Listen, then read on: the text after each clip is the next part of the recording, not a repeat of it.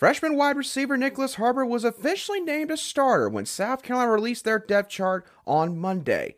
And as crazy as it sounds, that's both a good and bad sign for the Gamecocks. You are Locked On Gamecocks, your daily podcast on the South Carolina Gamecocks, part of the Locked On Podcast Network, your team every day. Hello, Gamecock Nation, and happy Halloween to all of you. Welcome back to this Tuesday edition of the Locked On Gamecocks podcast. I'm Andrew Lyon, the host of this podcast and also a staff writer for Gamecocks Digest over on S I dot com. I thank y'all so much for making the Locked On Gamecocks podcast your first listen or watch for your team here today. We are free and available both on YouTube and wherever you get your audio podcasts daily. Today's show is brought to you by Game Time. Download the Game Time app, create an account, and use code LOCKEDONCollege for twenty dollars off your first purchase. South Carolina officially released their depth chart for their Week ten matchup against the Jacksonville State Gamecocks on Monday afternoon. And typically during the season, there's not a whole lot of changes with these depth charts. Shane Beamer's not exactly a head coach that really delves all that much into trying to change, you know, the most minute details with the depth chart once the season gets underway.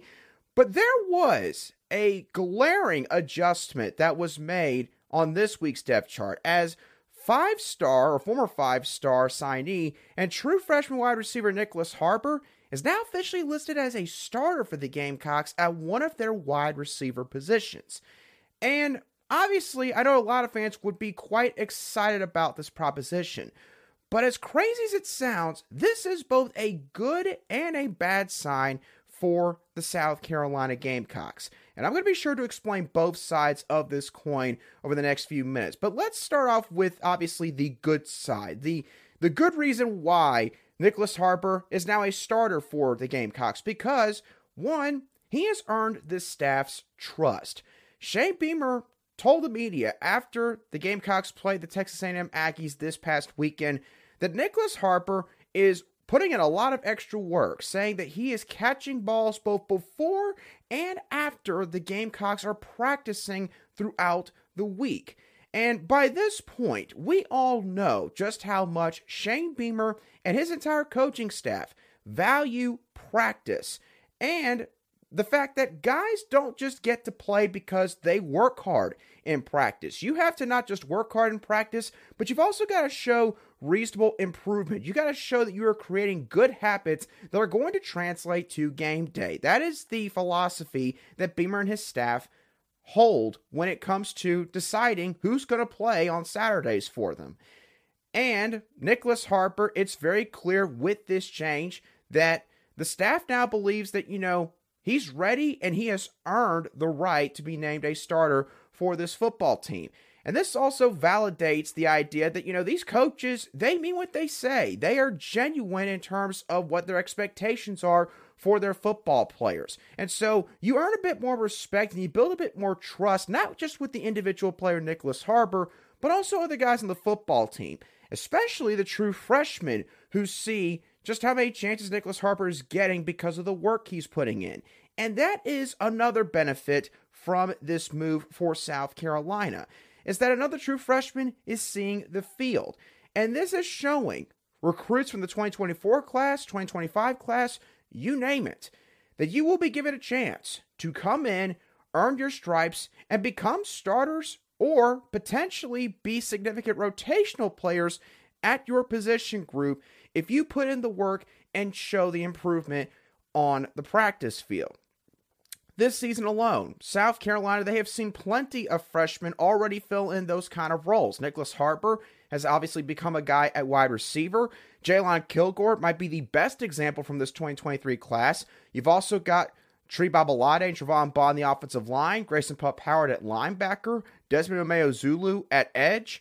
You've got Judge Collier at cornerback, and you've also got another wide receiver in Tyshawn Russell.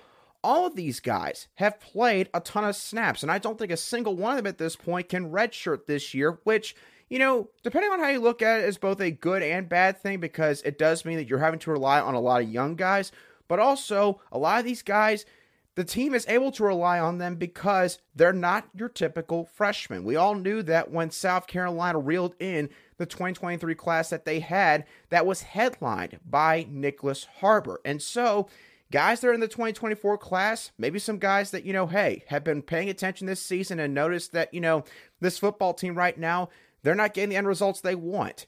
They feel like even more now with this kind of move that they could come in there and have a chance to make an immediate impact and help this football team win more football games immediately as soon as they get there.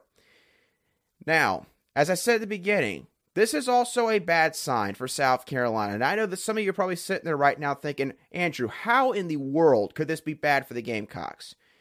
Here's how. Look at the wide receiver position right now.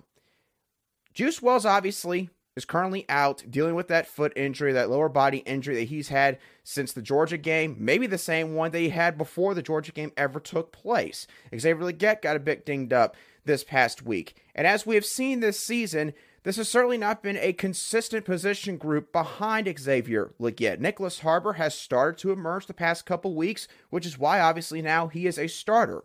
But the thing that I find troubling about this move at the wide receiver spot is the fact that we got to think about this for a second. Nyckoles Harbor, a year ago, was not playing wide receiver full-time at his high school. He did not get here until the month of June this year. And despite all of that, he has already leapfrogged several guys and become a starter before the end of October for the Gamecocks. And again, it might depend on the way you want to interpret that. You could definitely interpret it as a good thing, and you could choose to look more at the work ethic of Nyckoles Harbor. Certainly not taking anything away from him. I don't want to be misconstrued as doing that. But at the same time, you've also got to look at a couple guys in this wide receiver room, and you almost got to start wondering, what are you guys doing? I'm not going to name names.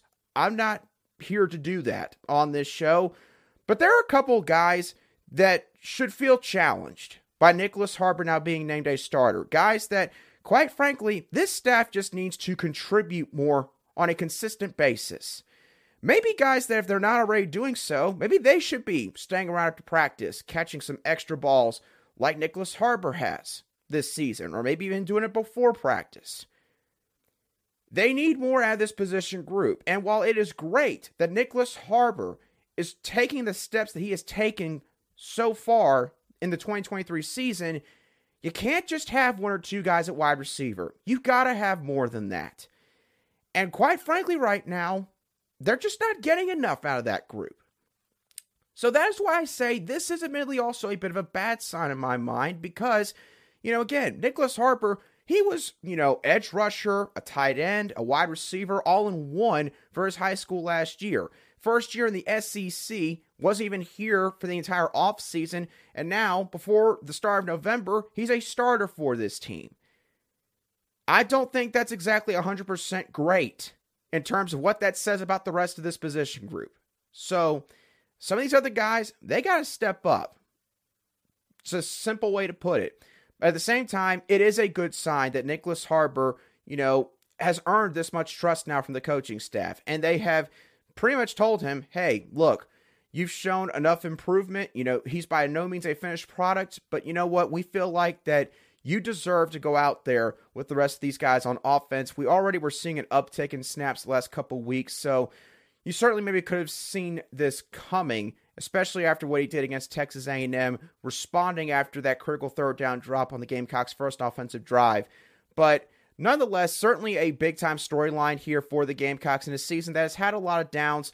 Nyckoles Harbor has certainly been a bright spot for this football program. So we'll see how he handles this, of course, as the Gamecocks prepare to take on their Gamecock brethren of Jacksonville State later this week.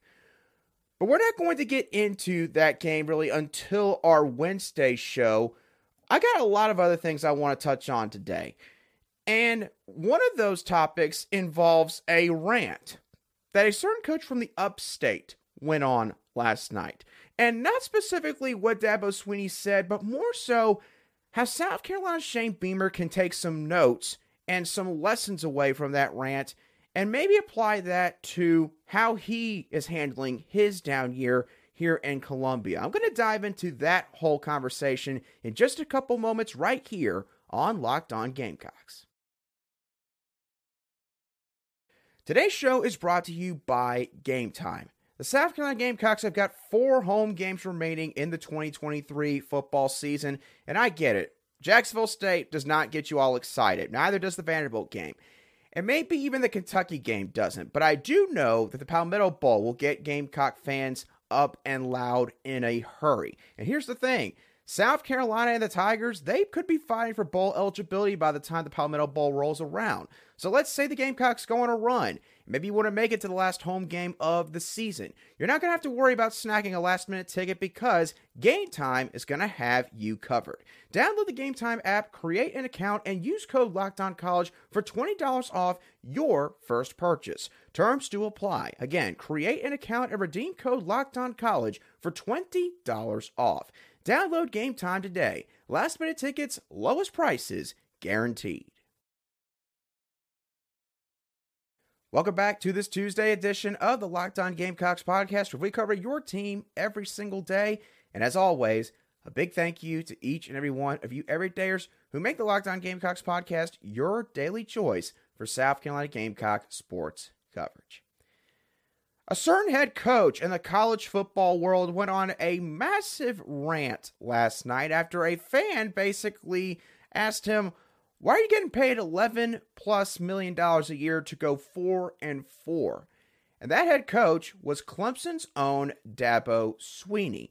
Now, I know, again, a lot of you obviously can't stand the Clemson Tigers for clear reasons.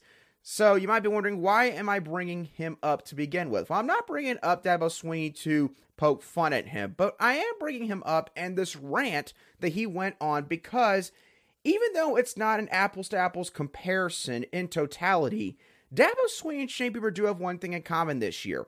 They're both in the midst of a down season. And Dabo Swinney and Shane Beamer, they both have been in the national media headlines at certain points this year for maybe the wrong reasons, reasons that maybe could be a bit detrimental to how people sort of view them as a head coach leading a major college football program. And so I wanted to play a couple of sound bites from this rant that Dabo Swinney went on. I highly recommend that you go listen to the whole thing on any other site or social media. Don't have enough time to play all of it, but want to play a few sound bites and go over a few lessons that Shane Beamer could take away from this rant that Dabo went on. So here is the first clip from Dabo Swinney's rant that he had on Monday night. Let me tell you something. Uh, we won eleven games last year, and you're part of the problem, to be honest with you, because that is part of the problem. It's people like you that do that. All you do is the, the appreciation, the expectation is greater than the appreciation, and that's the problem. And so, you know, we've won twelve ten-plus win year, seasons in a row. That's happened three times in one hundred fifty years. So if you want to know why, Clemson ain't sniffed a national championship for thirty-five years. We've won two in seven years. And there's only two other teams that can say that, Georgia and Alabama. Okay? Is this a bad year? Is this a – yeah. And that's my responsibility. Take one hundred percent responsibility for it. But all this bull crap you're thinking, all these narratives you read – listen, man, you can have your opinion all you want, and you can apply for the job, and good luck to you, all right? But to answer your question, all right, we're second in draft picks. We've graduated ninety-eight percent of our guys. We're second in wins, all right? We, we, if you, you want to know why, again, I'm telling you, we're not perfect. There's a lot of teams that, you know, Frank Howard never had a bad year. Coach Ford never had a bad year. Nobody, Coach K has never had a bad year in basketball. People have a bad year. So lesson number one for Shane Beamer here after listening to this first soundbite is this. Don't use past success to deflect from present or ongoing problems. That is what Dabo Swinney did here in that soundbite, saying, you know, how many ten-plus win seasons have we had here? And then we have one down year, and now all of a sudden there's a lack of appreciation seemingly from what, you know, Clemson has done. And again, this is why I say it's not a total apples-to-apples comparison, because Dabo's been at Clemson for like thirteen, fourteen, fifteen years. Shane Beamer's only going into his third year, is now, you know, two-thirds of the way through his third year here at South Carolina. But Shane you know, not saying that he would do this, but certainly don't want to get to a certain point where you start to say, well, you know, we went to a bowl game my first two years here. You know, we won seven games and then eight games. Don't want to do what Will Muschamp did in year three or after year three and say, you know, I got the most wins out of any f- first three-year stretch in program history, you know, to make it out like there's no issues. Do not want to do that because in Will Muschamp's case, it came back to bite him. Don't want to do that here if you're Shane Beamer. Let's go now into the next soundbite with Dabo Swinney talking about the fan base and how they have changed over the years. I used to tell people all the time, they'd say, what's the difference in Clemson? I'm going to tell you, at, Cle- at some places there's an expectation, but at Clemson there's an appreciation. And what's happened at Clemson is, is we've won so much that even when we, it used to be the fun's in the winning, now even when you win, people like you complain and criticize the coaches and question everything. You, you, people like you. I won so much that I basically spoiled all of you. That is what Dabo Swinney essentially said in that soundbite. So the lesson here for Shane Beamer, lesson number two, is don't insist that the fan base changed more than you haven't changed. Dabo Swinney is in the predicament that he's in right now because he hasn't changed enough. And he hasn't really tried to adapt to the ongoing evolution that college football is going through right now. And again, this doesn't apply as strongly here with Shane as it does with Dabo because of the time differential of their tenures. But for Shane Beamer, he has shown signs of being a bit hesitant at certain points to change things, even when something isn't working. So if the fan base, you know, starts to turn on you a little bit, don't all of a sudden think that they just basically changed how they feel about you. You know, I think the majority of this fan base, they're still behind Shane Beamer. But Shane Beamer, you know, if you see this criticism from the fan base, don't take it as, you know, they just all of a sudden flipped on you like kind of Dabo, at least insinuated in that soundbite. Because it's not that. They just want to see the program succeed. And therefore, they want to see you make the right decisions that they feel like will help the program continue to elevate moving forward. So with that bearing in mind, let's now go into this last soundbite where Dabo Swinney once again seems to refer to the idea of maybe the bandwagon needs to be lightened up a little bit. And when I got this job, and I'm sure you didn't want me to get this job, all right, and fifteen years later I'm still here, and I'd say the results are what they are, and I stand on them. So you don't ever have to call back. I, I wanted to get married. I've been married for going on thirty years. I wanted to be a father. I've raised three great sons. If you don't like how I run the program, don't be a fan. I don't care. But I'm the head coach, and I'm going to do what I believe is right for the long term of this program, what's best for the players, and what I think is best for the moment. Lesson number three to take away from Dabo Swinney's rant on Monday night, don't ever tell fans to not be fans if they have issues with how you run things. Kind of relates back to lesson number two that I went over, but basically don't be completely thin-skinned when it comes to criticism from the fan base. It will make you come off like you think you are completely absolved from criticism even when it is deserved, and fan bases definitely do not like it when they're basically being talked down upon and present the idea that basically they should never question anything that you do. So again, this doesn't probably give full context as to what Dabo Swinney wanted to get off his chest with his whole spiel on Monday night. Still recommend that y'all go back and listen to that in its entirety if you can find it. But again, these are the three lessons that Shane Beamer needs to take away on that end and apply to what all he's got going over here. Don't use past success to deflect from present problems. Don't insist the fan base changed more than you haven't changed. And don't ever tell fans to not be fans if they have issues with how you run your program. If you can stray away from doing any of those things, I think that you'll be A-okay. Now, South Carolina, obviously getting near the end of the twenty twenty-three season. Some fans I know are looking ahead to twenty twenty-four, and some guys that they could have on this roster that are going to be some true freshmen. Another highly touted recruiting class coming in. We've been going over plenty of guys on this show already. We're going to go over another one today in linebacker Wendell Gregory in just a couple of moments right here on Locked On Gamecocks. Today's show is also brought to you by FanDuel. Score early this N F L season with FanDuel, America's number one sportsbook, because right now, new customers can get one hundred fifty dollars in bonus bets with any winning five dollar money line bet. That's one hundred fifty bucks if your team wins. Got an interesting Thursday night matchup coming up here in the N F L as the Tennessee Titans, the Fighting Will Levises, will be going on the road to take on the Pittsburgh Steelers. The Steelers are currently three-point favorites in this matchup, according to FanDuel, and the money line for the Steelers is set at minus one fifty-six.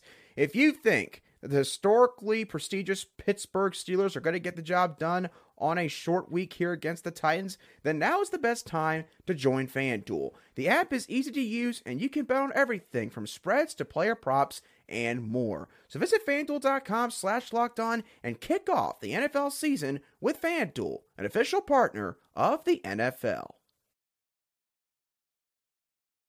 Welcome back to today's edition of the Locked On Gamecocks podcast, where we cover your team every single day in just thirty minutes.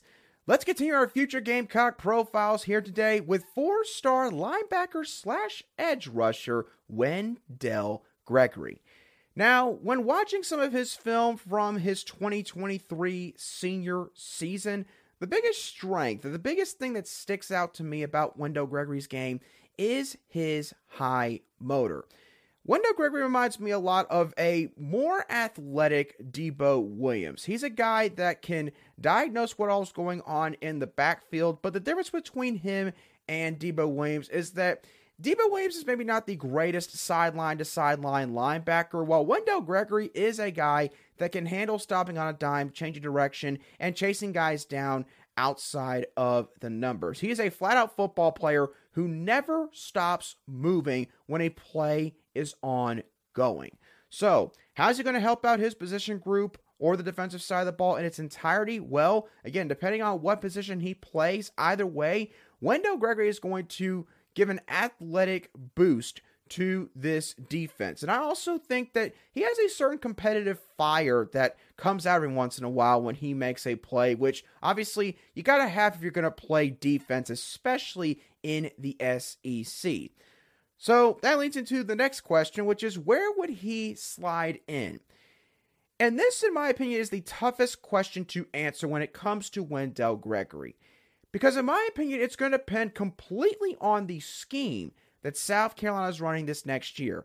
Now, don't take that clip and run with it necessarily, because I'm not insinuating that South Carolina is going to change the scheme or there's going to be a coaching change, because I don't know, okay? I promise y'all that. I do not know. But I do think that it is fair to prepare for the idea that maybe, just maybe, there could be a schematic change with this defense starting in twenty twenty-four. So let's say South Carolina continues to run a base nickel defense or a four two five defense. If that ends up being the case, then I think that Wendell Gregory will be sliding in at the edge rusher position. Because, quite frankly, I think if he was a four two five linebacker, I think his talents would be a bit wasted. I think he's a guy that you want a bit closer to the line of scrimmage, and especially on the outside, where, again, he can cover a lot of ground. If there's a quick hitter that's thrown out to the perimeter, or maybe there's an outside zone run or a halfback toss that ends up getting thrown out there as well.